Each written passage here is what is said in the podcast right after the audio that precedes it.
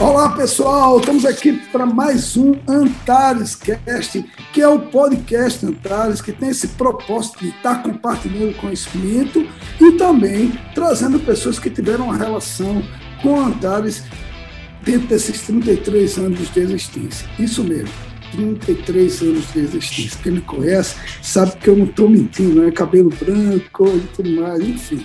Bem, esse projeto nasceu lá atrás, em agosto, durante a pandemia. A gente deixou um pouco na gaveta e começamos a fazer esse trabalho recentemente. A gente estreou agora em comemoração aos 33 anos do Antares, que pretende não só fazer essas ações com o podcast, mas outras que vão estar permeando o ano todo para que a gente possa retribuir a nossa existência na nossa cidade e na comunidade a qual a gente pertence.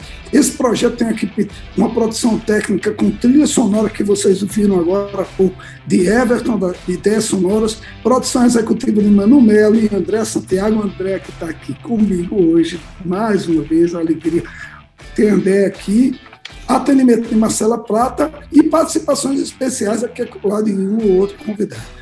Hoje a gente está convidando uma amiga querida, queridíssima, e que, por sinal, vai estar com a gente aqui no próximo dia 22. É, essa, essa, esse podcast de hoje é quase que uma preparação para isso. E dia 22 ela vai estar fazendo uma palestra para a gente que vai estar sendo transmitida pelo YouTube. Mas, enfim, hoje a gente vai trazer um tema que eu acho que é fantástico e a gente trouxe uma pessoa que tem uma vivência com relação a isso, que é Flávia, eu já já começar a apresentá-la, que é neurociência, neurodinâmica, neurodinâmica e saúde mental. É, a Flavinha, isso que eu passei intimidade, Flávia, jornalista científica de formação, empreendedora social, de coração estudiosa da natureza e do comportamento humano, exerce a profissão de cientista, educadora, escritora, palestrante e especialista em gente. Desde 1995, dedica-se à neurociência comportamental e cultura da paz. É membro do Mind and Life Institute Harvard Medical Center, publicou 12 livros, entre eles o best-seller Coaching Box, publicado em 2006. E em meio à pandemia de 2020, também teve publicado o livro Amor em Tempo de Pandemia, Como Falar Não, Inteligência Relacional, Mindset de Crescimento. Ela já recebeu também vários prêmios ao longo da vida, mas o mais importante é o Emmy Awards em 2003 e 2004, que é o mais prestigiado prêmio atribuído a programas e profissionais de televisão. É algo equivalente ao Oscar, né? Presidiu várias ONGs pelo simples desejo de ajudar em 2000, que inclusive está no YouTube, criou uma das maiores ações internacionais contra a cegueira na população ribeirinha e índios da Amazonas. O ITHL é a ONG a qual ela se dedica há mais de 25 anos para levar inteligência emocional, gestão emocional para as comunidades carentes do Brasil.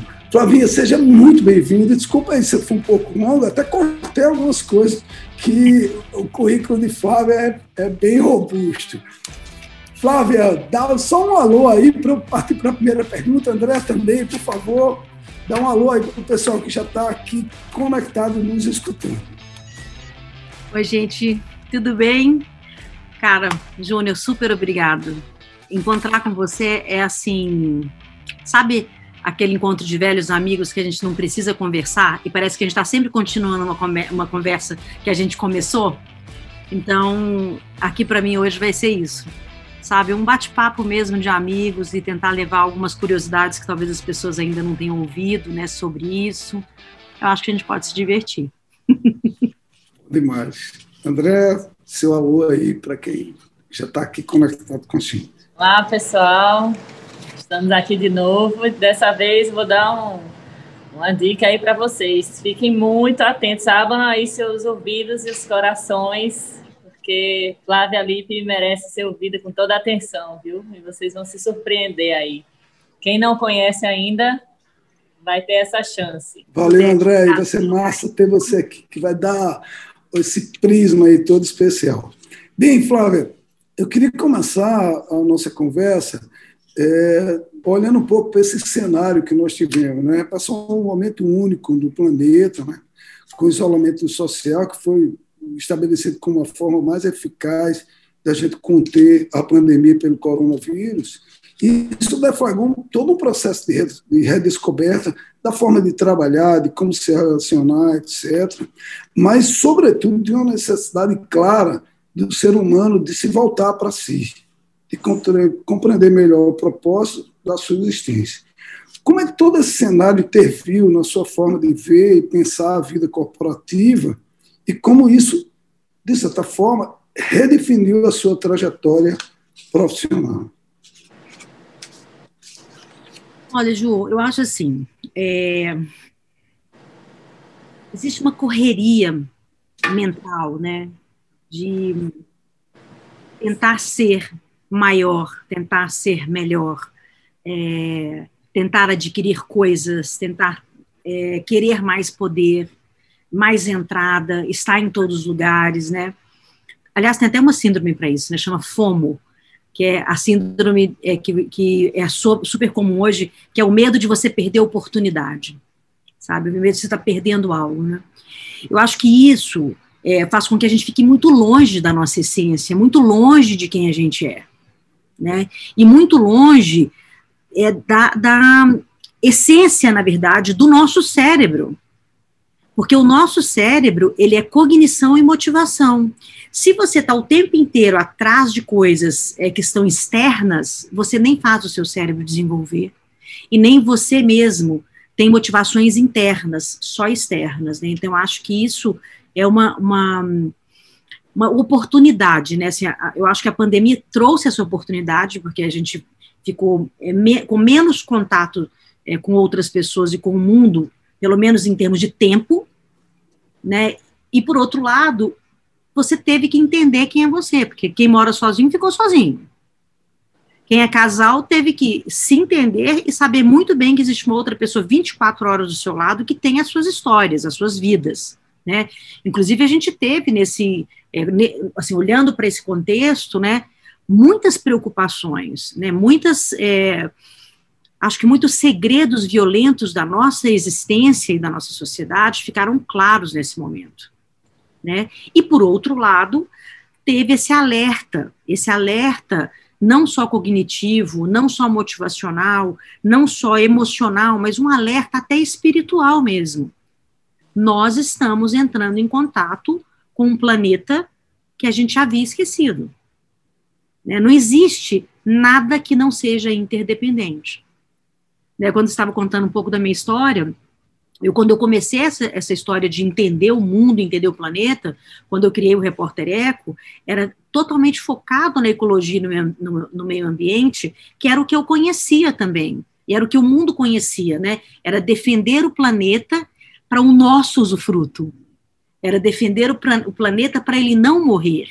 Quando você sai um sal, dá esse salto e vai para a ecologia interna, e hoje tem inclusive o ecofeminismo, a ecologia de liderança, você sai dessa história de olhar o mundo como um mundo que precisa nos servir, e por isso a gente tem que cuidar, e você faça, faz parte desse mundo e é interdependente.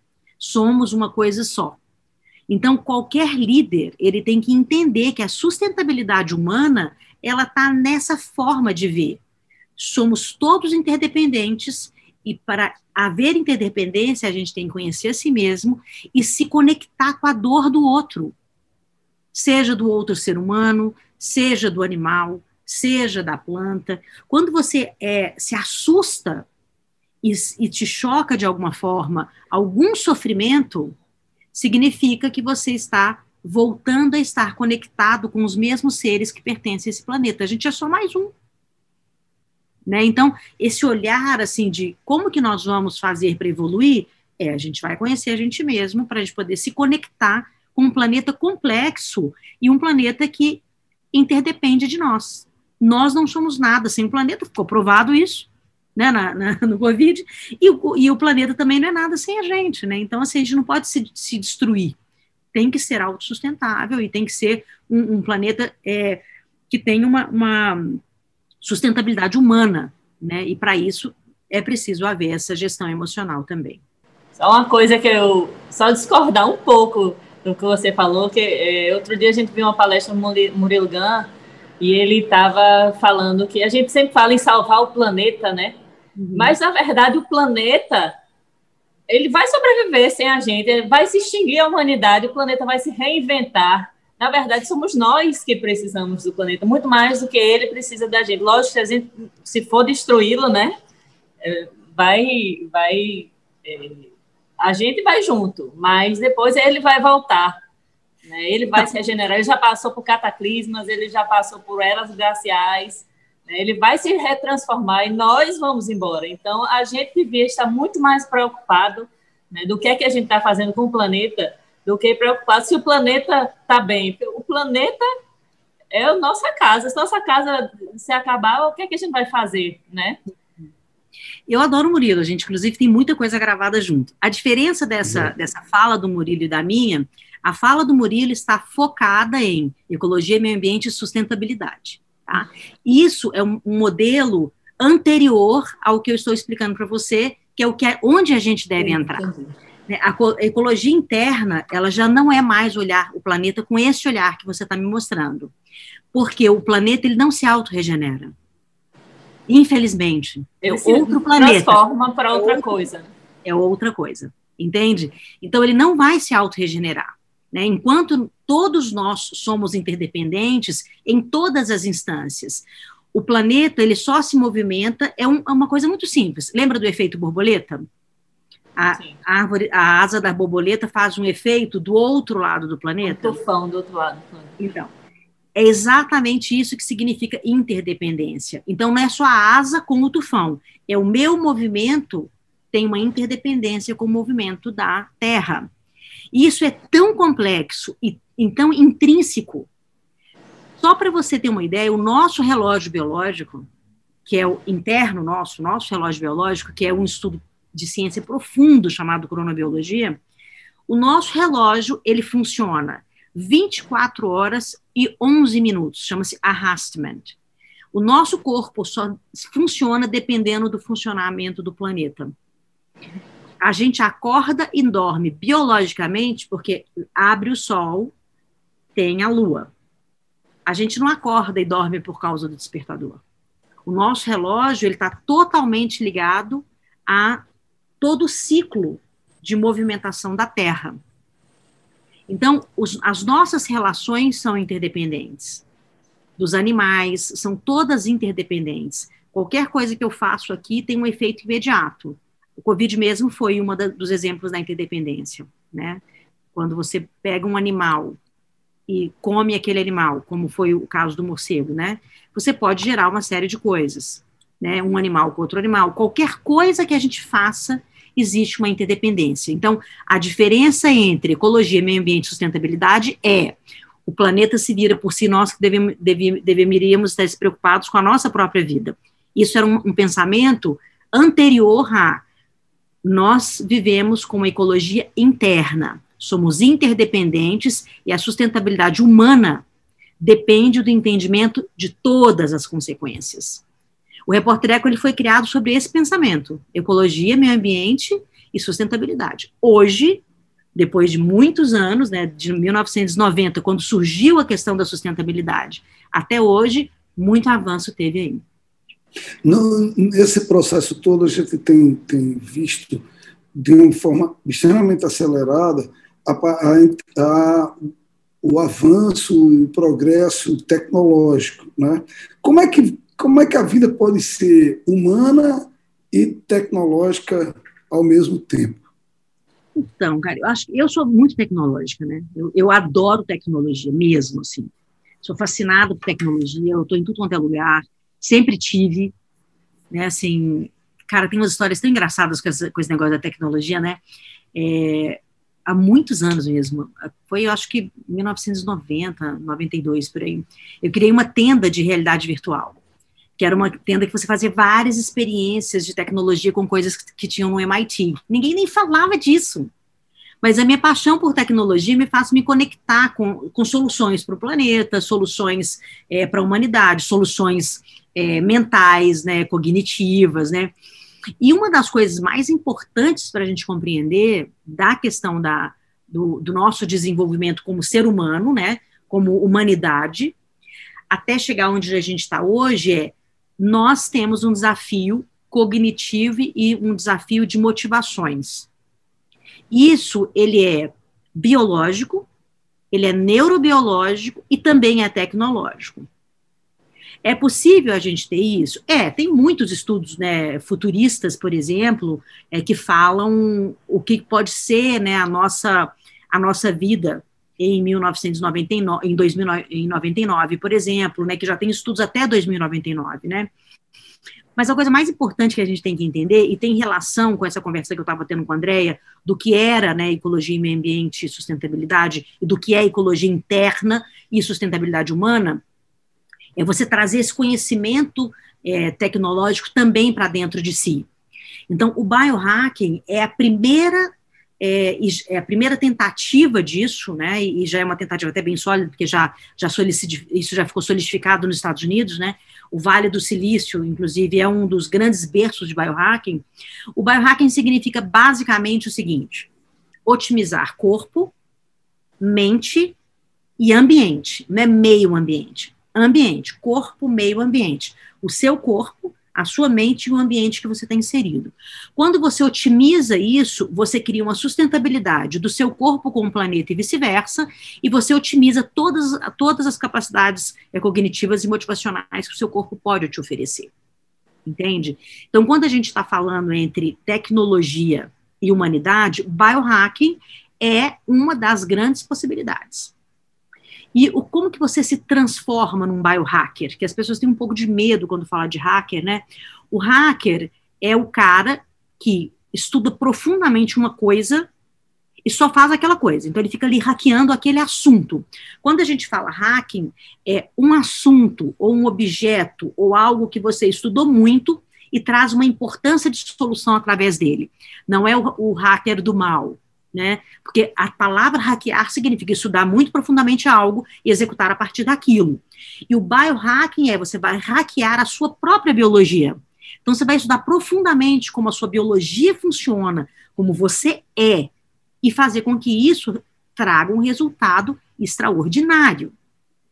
Entende? Então, o biohacking, ele vem nessa tentativa de se autoconhecer. Não só emocionalmente, comportamentalmente, mas biologicamente, para entender como que a gente pode conectar isso. E como a gente está falando de biohacking, a gente está aliando a tecnologia a isso. Eu acho que você já deve ter visto aí aqueles óculos amarelos que a gente usa, é, pulseiras que a gente usa para determinadas coisas, a gente mede e anota tudo, é, todos os dados, né? Então, quando você vai hackear alguma coisa, o que, que você precisa saber? Quais são os dados que comprovam que eu saí daqui e fui para ali. Da mesma forma que a gente anota é, qualquer tipo de crescimento. Se você quer ver uma diferença de uma coisa que você está fazendo para outra, você tem que ter uma medida, né? Algo que te faz ver que você mudou daqui para lá. Então, em termos tecnológicos, né, a tecnologia do biohacker é justamente juntar os conhecimentos positivos que a gente adquire com a tecnologia, que são muitos, a nosso favor. Perfeito. André? Você fala, só para tirar uma dúvida, Flávio, quando você fala em, melhorar fisicamente através de tecnologia, isso inclui também tecnologias, é, como se fala por aí, de implantar chips, por exemplo, na pessoa, isso faz parte também do, do biohacking? Você, um chip de controle, né? Que você vai ter um chip que vai estar ali medindo o tempo todo suas taxas e sua glicemia e tudo mais. Isso também é, é biohacking? Tem vários níveis, né? Assim, quando a gente fala de modificações, hum. aí a gente já saiu de, de biohacking, a gente está indo já é para os, os homens robôs mesmo, né? A gente já está indo para uma outra tecnologia que é muito mais gamer. Né? Tem pessoas, por exemplo, que têm implantados é, chips na mão para poder abrir a porta de casa com o braço, atender o telefone, mas aí já não é o, não é o biohacking, aí já é uma, uma, um olhar mais gamer mesmo, de colocar o seu corpo a favor da tecnologia e vice-versa, você como um ambiente gamer, né?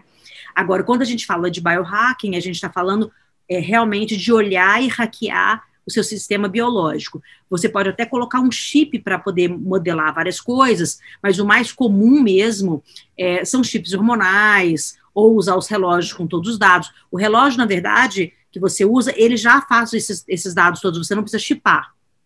Né? Só com a pulsação ele já faz isso. Algum, os chips de biohack, eles estão mais ligados a hormônio, é, justamente por essa questão de longevidade e etc. Né?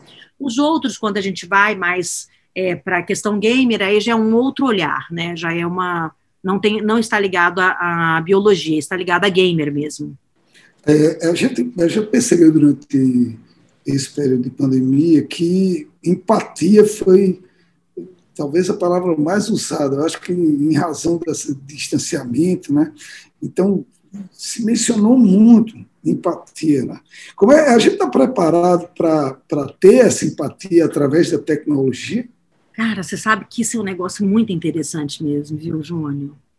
Eu, inclusive, no meio da pandemia, é, fiz uma pesquisa, né, uma, um experimento social. E o experimento social era entender como funcionava a cabeça das pessoas que trabalhavam com mídias sociais e marketing digital. Porque eu tinha ficado muito impressionado com a falta de empatia. Né? Pessoas que não conseguem It's conversar. Elas simplesmente conseguem resolver problemas, mas elas não conversam. Elas não conversam entre si. Né? E, e era uma, foi uma coisa muito interessante que eu comecei a fazer um, uma, um experimento social mesmo. E nesse experimento social, é, uma das perguntas que eu fazia era como a pessoa estava se sentindo, etc. E a grande maioria já tinha tido burnout e já tinha pensado em suicidar. Eu fiquei muito chocada, até fiz uma palestra sobre isso no UPix, é, que é um, né, um dos maiores é, eventos de, de influenciadores e criadores né, de mídias digitais. Eu fiz esse, essa palestra lá, é, fruto desse, desse estudo, né, dessa, dessa experiência social. E aí, uma coisa que me chamou a atenção é: bom, essas pessoas que fazem isso, né, que estão motivando as redes, são pessoas que não têm empatia, e por não ter empatia também, elas não recebem empatia. Né? Agora, por que, que será que não e o que, que será que acontece? Então, uma das coisas mais importantes que a gente tem que entender nesse aspecto, por isso que o biohacking é importante, e por isso vocês vão entender por que a gente usa óculos amarelo. Eu não coloquei aqui porque ia ficar é, é ruim na, na, entrevista, ia ficar muito ruim para vocês. Mas é, essa luz, tá vendo essa luz que, que, nós, que, são, que é emitida no rosto da gente? Tanto aqui no computador, quanto na tela do celular, no iPad, ela emite uma luz azul. Essa luz que ela emite é uma luz que ela muda esse nosso relógio biológico, que é a nossa coronobiologia, que é o nosso ritmo circadiano que está totalmente conectado com os ritmos da natureza. Isso não é chute, não é valela, isso é uma ciência profundíssima mesmo. É, hoje, é assim, muito comum, as pessoas já, já estão sabendo sobre isso, já tem livros é, sobre você entender o relógio biológico, etc. Mas o que, que isso tem a ver com empatia? Quanto mais essa luz é emitida para nós, mais o nosso, nosso corpo ele se, ele se desconfigura biologicamente. Então, você acorda de manhã, começa a trabalhar, pá, vem essa luz. O nosso corpo, na verdade, ele acha que noite é dia e dia é noite, porque o computador vai clareando à medida que a gente vai escurecendo. E você vai colocando mais luz, luz no, na sala, luz não sei aonde, luz não sei aonde, certo? E quando você faz isso, você des, desregula os seus hormônios. Vários hormônios que são absolutamente importantes para a gente ter um sono reparador, um sono tranquilo e você ter saúde mental. Então, a empatia, ela também faz parte da saúde mental, não só da saúde mental para que você fique bem, mas a sua saúde social também. Então, de uma forma geral, quem tem uma saúde que está debilitada, uma pessoa que dorme mal, que está com muita, muito efeito de tecnologia no corpo todo o tempo, são pessoas que se tornam menos empáticas. A irritação é maior, a falta de escuta é maior, a impaciência, a irritabilidade, aí tem problemas crônicos, como obesidade, é, até, um, é, como é que fala, problemas do coração, né? Então, são várias doenças que são ocasionadas por excesso de tecnologia, fora as doenças mentais, como FOMO e outras, que trazem esse afastamento social, né? Então, é possível ter empatia?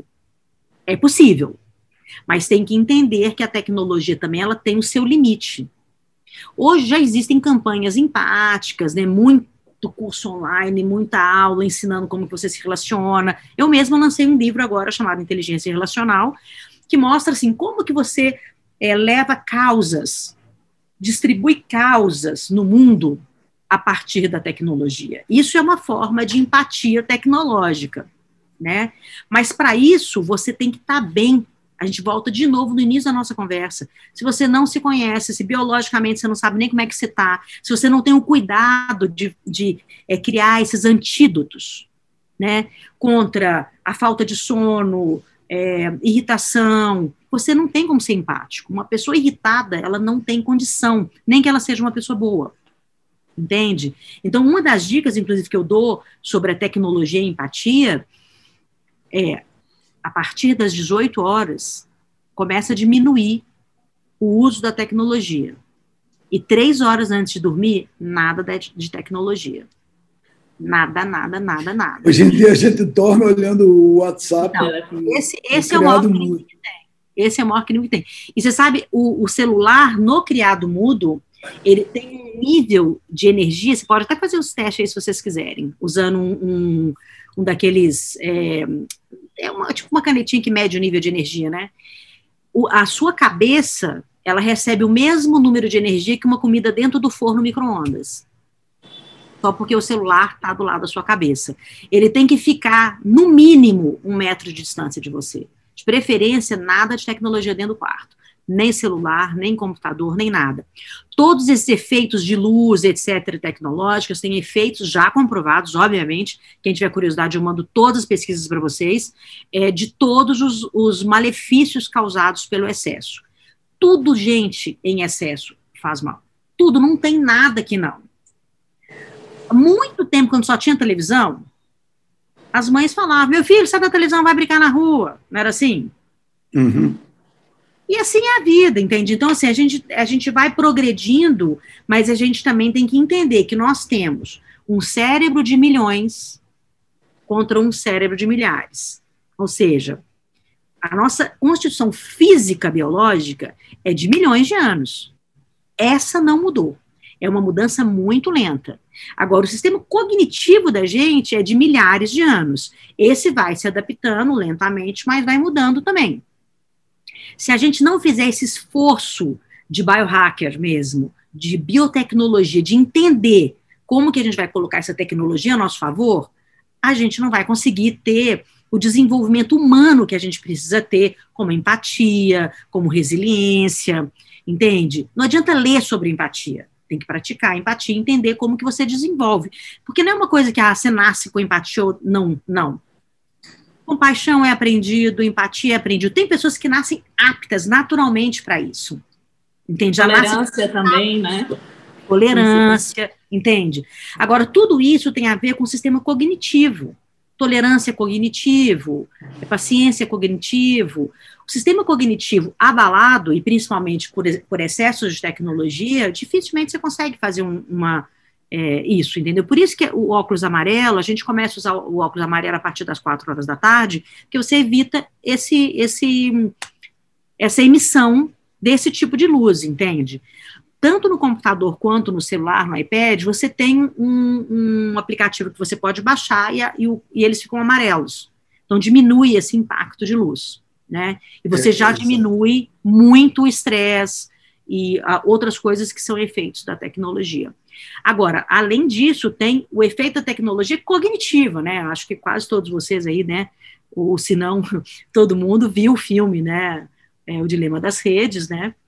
Uhum. E, que conta como, como é realmente você ser manipulado por uma máquina gigante de metadados, né?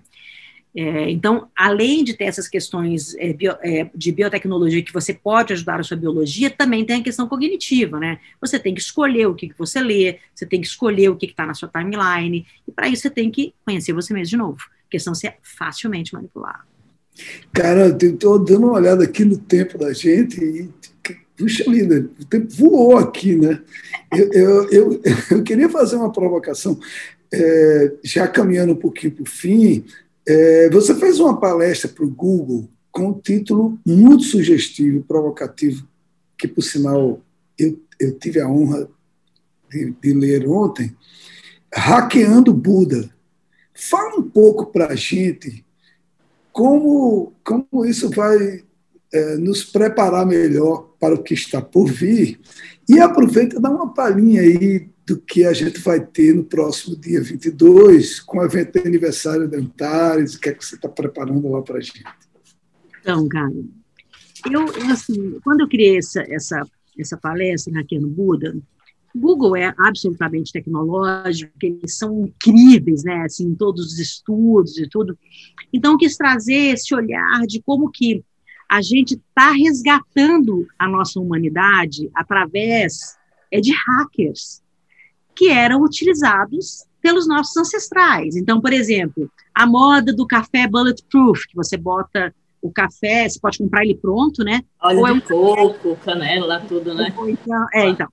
O Bulletproof, na verdade, é, é, uma cópia do Golden Milk, que era feito, e é feito até hoje, né? Na tradição tibetana e na tradição hindu é, de medicina é, milenar. Então, são vários hacks que são resgatados, né? O grounding, grounding tem uma máquina que você sobe nela, você pisa de pé descalço, ela simula os benefícios da terra. Ground nada mais é que andar de pé descalço na terra, na praia, na areia, entendeu? Isso é grounding.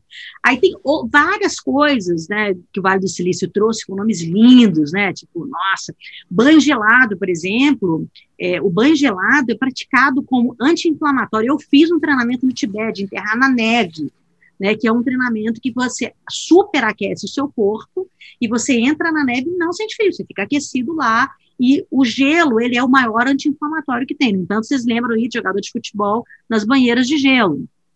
Né? Alguém já uhum. deve ter visto em algum lugar. Atleta nos, no banheiro. Nos países nórdicos também, né? Que tem essa tradição do, é, aí já do é banho gelado. Sauna, exatamente. Mas que, que também para estimular né, o, o, sistema imunológico, né? Ativar ali. E isso é um hack ancestral. Então, quando eu fiz essa, essa é, trouxe esse olhar de Buda, né, hackeando Buda, era o que, que Buda faria, né, se ele tivesse nesse mundo hoje? Tem muitas coisas que Buda faria né? Muitas coisas que ele ensinou e que a gente não aprendeu, né? E agora a gente está resgatando rapidamente para poder aprender, né? Eu até brinquei, assim, que se a gente estivesse no, no, no, Vale do Silício, a gente ia ver um monte de, de Buda de patinete e, e coletinho preto. Né? Mas, na verdade... Quem você quer enviar? Opa, gente, desculpa. É a minha, a minha Siri, ela tá falando sozinha de vez em quando, cara. Eu dou uma risada, ela responde. Desculpa. Então, uma coisa importante do entendimento disso, né, de hackear Buda, é que a tecnologia de pensamento, né, de Buda, vamos dizer, né, que é como que você vê a humanidade, né, e como a gente vai ver esse crescimento da humanidade, é entender que a gente pode crescer o nosso sistema cognitivo, o nosso olhar, né, e o nosso ambiente, se a gente tiver um olhar ancestral? Como que é isso, né?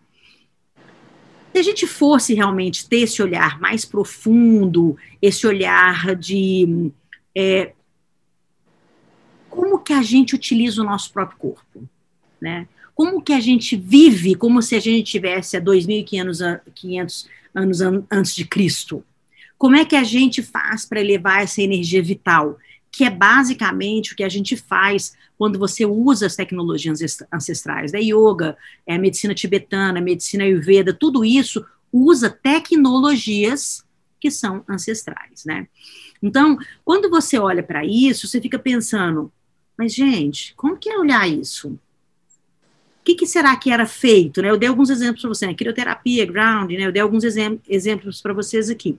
Mas eu acho que o exemplo principal é de você pensar como que é isso é como que você aprende, ao mesmo tempo que você aprende, você cresce numa evolução é, não acelerada, mas sustentável, e você cria mudanças impactantes. Essa era uma pergunta que Buda fazia entende? E através de todos os ensinamentos, ele vai respondendo muitas coisas.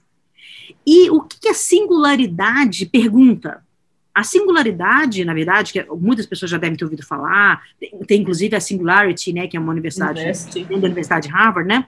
Uhum. A singularidade é o conceito que é associado à revolução da inteligência artificial entendeu?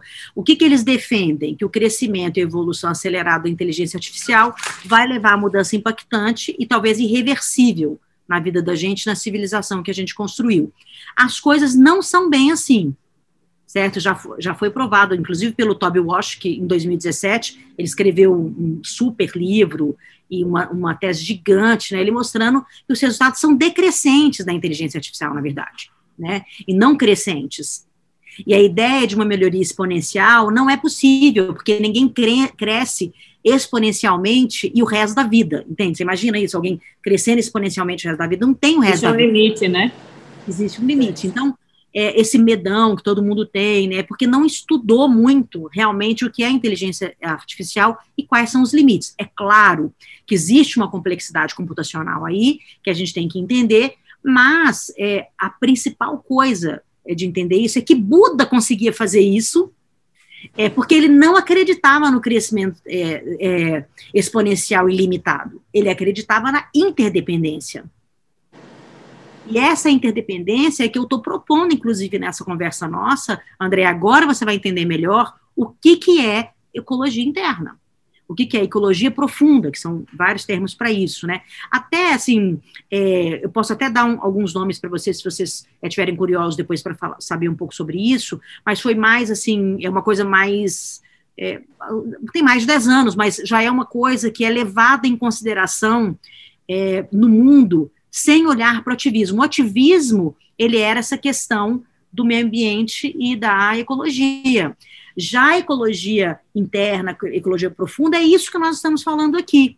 Entende? A gente faz uma, uma, uma interconexão com todos, com a tecnologia, com o planeta, mas a gente consegue ver que não existe esse crescimento exponencial dessa forma que as pessoas estão vendo, né?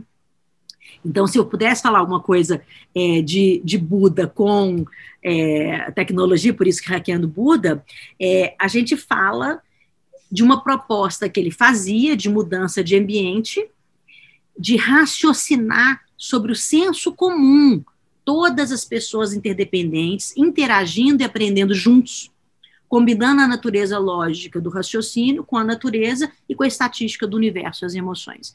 E isso, você imagina, eu estou falando palavras do Buda, né, e você imaginar que isso nem a singularidade conseguiu ainda entende? Então, hackear Buda é, vamos olhar para os nossos ancestrais, vamos resgatar a nossa forma de viver como humanos, né? Vamos entender como que a gente interage com tudo no planeta, mesa, cadeira, planta, cachorro, gato, o vizinho, porque está tudo inter interconectado. É a coisa mais gostosa do mundo você pensar assim, você pega essa caneta aqui, ó, e fala assim, hum, é uma caneta.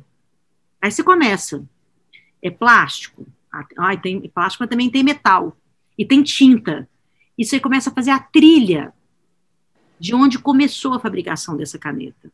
Você não termina. Você vai chegar em borracha, você vai chegar em árvore, vai chegar em planta, vai chegar no cara que colheu, você vai chegar na semente que caiu e você vai ver, gente, nós somos interconectados. Essa caneta aqui é fruto de uma semente.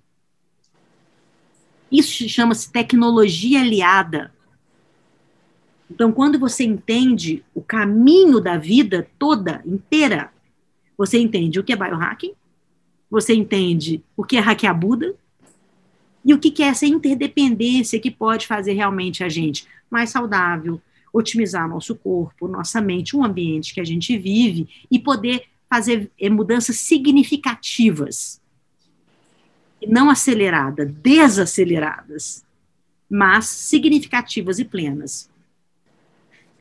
Puxa vida. Por isso que passou tão rápido essa conversa. Sei que esse podcast vai provavelmente ser o nosso podcast mais longo, mas eu não tenho a mínima dúvida que vai ser um dos mais ouvidos. Flávio, eu não ia me perdoar se a gente saísse daqui sem falar numa, eu acho que uma das suas realizações é, mais longeva e, e mais importantes, posso dizer dessa forma, que é o Instituto de Desenvolvimento Humano, LIP ele existe há mais de 25 anos, vem realizando um trabalho que tem como objetivo principal qualificação emocional para profissionais jovens e adultos de comunidades carentes, sendo um motor de gestão emocional comportamental e social. Fala um pouco desse projeto aí para a gente encerrar aí com, com chave de ouro esse momento, esse encontro que está tão saboroso. Eu estou com pena que ele está acabando, né? mas a gente tem que encerrar para não ficar. É, se deixasse aqui, a gente ficava aqui dois dias, né? Ah, escutar sempre o ensinamento. Olha, vocês da Antares entendem muito bem o que é voluntariado. Vocês sabem muito bem o que é isso, sabe? Então, acho que emocionalmente você sabe o que eu sinto. Porque eu sei que vocês vão para a cama dormir e sabem que vocês estão fazendo um trabalho social e voluntário incrível também.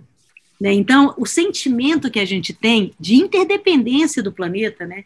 de saber que a gente está minimizando a dor do outro, isso não tem, não tem assim preço, né, Júnior? É uma coisa, sabe?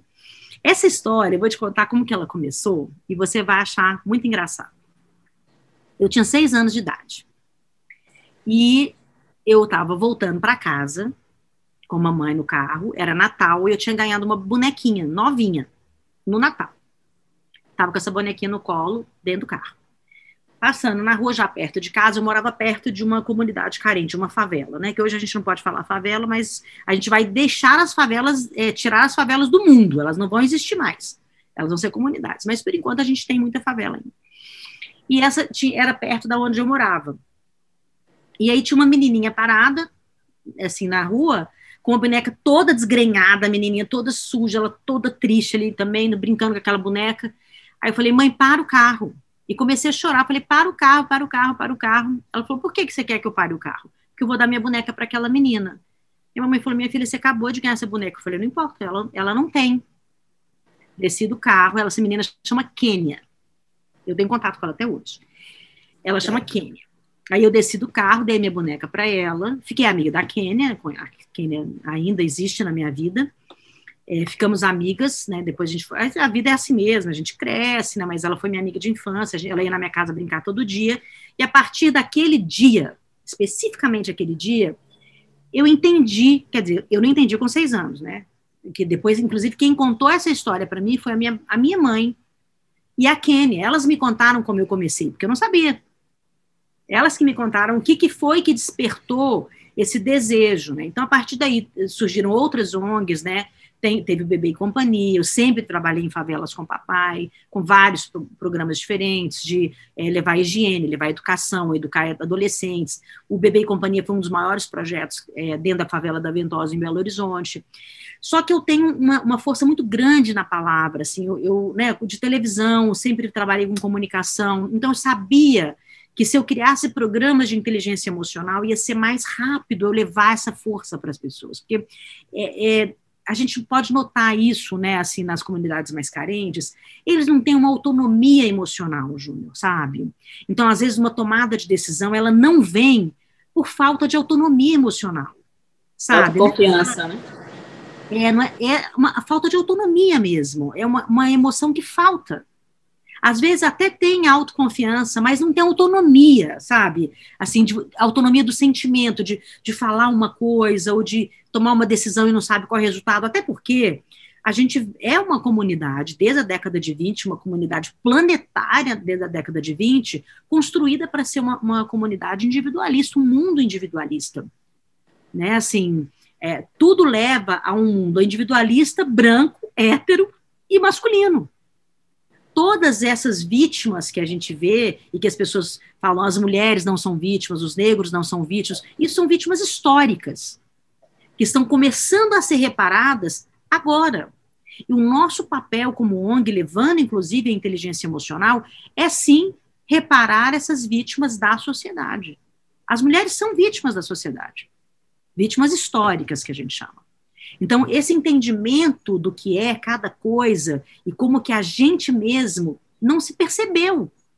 Né? O, o mundo na, da, da, década de 20 para cá, ele foi determinado e construído dentro de um ambiente fechado de banqueiros e industriais. A história é linda, gente, é só estudar. Estudar e entender por que as diferenças sociais são tão grandes. E se eu sei, eu não posso me calar. Eu tenho que fazer alguma coisa. Entende? Então, o nascimento da ONG foi, porque não tinha mais como levar a criança para casa, a mamãe já chegava em casa, tinha 10, 15 crianças sentadas na cozinha, vestida a roupa do papai, lanchando na cozinha, esperando o papai chegar para ver o que ia fazer com os meninos que eu tinha levado para casa, entendeu? Então, as ONGs, elas foram sendo criadas, já tiveram outras ONGs que quando a ONG fica forte, ela leva a sua vida e a, a única que permanece sempre com comigo com o papai é o IDHL, porque é um centro de estudo também de, de ciência. A gente faz muita pesquisa, muito experimento social, uhum. e daí ele sai muitos cursos de inteligência emocional. Inclusive um curso, Júnior, eu até te apresentei um dos cursos que é o, o Hackeando Tempo, que é o timing, né? Que é usando a cronobiologia uhum. para levar essa inteligência emocional, que é biohacking, né? Esse curso eu até te apresentei uma vez. E todos os, tudo que a gente faz, vamos supor, você me contrata hoje para fazer um trabalho para uma empresa sua, aí, uma empresa que é seu cliente. Esse mesmo trabalho que você me, me contratou, replica igualzinho em uma comunidade. Igual, idêntico. é sempre um por um. Então, tem a nossa plataforma, chama A Equação, lá tem 120 horas de cursos, com é, é, apostilas, exercícios, é incrível, assim. A apostila tem mais de 1.500 páginas, para ter uma ideia. Tem muito material. Um aluno que comprar isso lá em Portugal, um aluno lá na favela recebeu a, a bolsa imediatamente. Não tem assim, a cada 100, um, não. A cada um, um.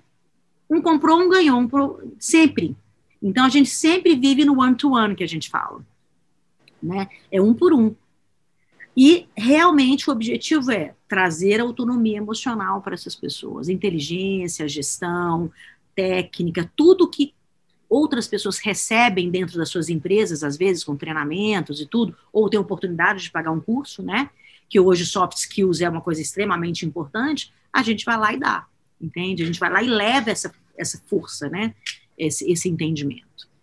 Um, um, um, só para fechar mesmo agora de verdade, mas me ocorreu uma coisa aqui que sempre me toca muito profundo em, em todo esse cenário que, que a gente está vendo aí, e eu queria que você falasse um pouquinho para a gente fechar, mas agora, agora de verdade. É, a gente ouviu muito falar em empatia tal, e tudo mais. E eu percebo que, inclusive no final dessa palestra da para o Google, você fala isso, me tocou profundamente, porque eu acho que, que é muito necessário o resgate nesse novo momento que a gente está vivendo da compaixão, não é? Eu até é, lhe acompanho no, no, Instagram e você estava com a camiseta com paixão. Caramba, eu quero uma camiseta dessa. A gente tem a lojinha da equação. A gente tem a lojinha da equação, que tem todos os. Ah, e, e, eu vou, me passa coisa que eu vou lá comprar, você já traz a minha. Todas tá? as camisetas, a gente faz as camisetas com, com ideias, é justamente para levantar recursos para tudo que a gente fizer. Então, sei lá, uma camiseta Perfeito. que você compra ali é uma bolsa para alguém, entendeu? Então, uhum. a gente tem várias, tem livros, tem camisetas. Eu vou, vou botar o link para vocês, se vocês quiserem divulgar esse link. Massa, massa. Para a gente fala um pouco sobre isso. Eu sinto, eu tenho esse, esse, esse sentimento de que no decorrer de, de, tudo que a gente passou, não exatamente sobre a pandemia, eu estou falando de um cenário um pouquinho mais delicado e complexo, que é o cenário político mundial. Eu acho que faltou no ser humano esse olhar com mais compaixão para o outro. Tá? Mais que a gente esteja assim, a gente foi muito discurso uh, elevado sobre uh, todo um pensamento, um embasamento religioso, cristão e tudo mais, mas ao mesmo tempo na prática as pessoas não, não mostraram ter compaixão. É? Fala um pouco sobre isso, a importância disso para esses novos tempos que estão aí.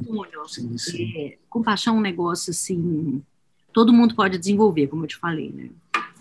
Na verdade, a gente desenvolve tudo, tanto o mal quanto o bem. Tem inclusive uma pesquisa que mostra como você transformar uma pessoa numa pessoa má. Né? E o oposto também, como você transforma uma pessoa numa pessoa boa, de compaixão, né? Claro, a gente tem que colocar aqui é, fora as síndromes, né? Fora as pessoas realmente que não têm caráter, que são sociopatas, psicopatas, aí é uma coisa que não tem como, né? A gente está colocando num ambiente natural, né? De pessoas naturais, né? A compaixão, ela não é amor, e ela não é empatia. A compaixão é você conseguir de fato perceber o sofrimento do outro, tá forte para olhar para isso, mas muito sereno e muito flexível para achar uma solução junto com essa pessoa ou proporcionar para aquele ambiente, para aquele lugar, um olhar amoroso sobre aquilo. A compaixão, ela é um desejo profundo que o outro seja feliz. Entende? É, não é eu te amo, eu caso com você, né? É, eu tenho compaixão por você e a única coisa que eu desejo nesse mundo é que você seja tudo que você aspira a ser. Que você consiga tudo e que você não sofra. Isso é compaixão.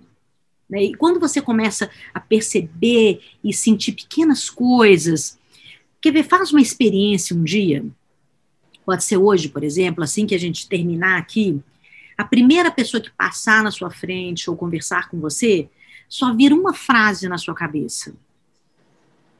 Que essa pessoa consiga utilizar todo o potencial dela para mudar tudo que ela gostaria de mudar no planeta. Que ela não sofra, que ela não tenha medo, que ela seja respeitada. E que eu seja extremamente maravilhado com a presença dessa pessoa. Isso é compaixão. Se você fizer isso com o primeiro que passar aí agora, com o cara que bater a campanha e entregar o gás para você, você andando na rua e ver uma, uma pessoa e você pode fazer um elogio para ela. Você nunca viu aquela pessoa, mas faz um elogio. Nossa, você é uma pessoa tão brilhante, tão forte, vai lá fazer o que você tem que fazer, você vai conseguir. Você não sabe o que isso pode representar naquele segundo de vida daquela pessoa, sabe? Então, a compaixão, ela está nisso. Ela está nesse olhar interdependente que todos nós precisamos um dos outros, do planeta e vice-versa. Nós somos seres viventes. Se nós morremos, o planeta também morre. Né? Nós proporcionamos coisas e os alimentos e, e os animais, e, e um proporciona coisa para o outro. E esse olhar compassivo é todos nós podemos amar uns aos outros e sobreviver, mas só se tiver genuinamente um desejo de que o outro seja feliz. Entende? Genuinamente feliz. Não é feliz porque comprou um carro, feliz porque ganhou um computador, não. Genuinamente feliz acordar de manhã e falar: nossa, estou vivo. Estou vivo, estou pronto, estou preparado. E o mundo está aí para eu transformar, para eu entender, para eu gostar. Então, é, é importante você ter musculatura para enxergar a dor, mas flexibilidade é, para olhar para ela sem atrito, mas com compaixão. Puxa vida, eu acho que a gente não poderia encerrar esse podcast de uma maneira mais bacana, como a gente conseguiu encerrar agora há pouco. Por favor, André, as palavras finais para a gente se despedir. Para quem nos acompanhou até agora, sei que a gente extrapolou bastante o tempo da gente, mas como eu já falei, não, podia ser diferente para mim.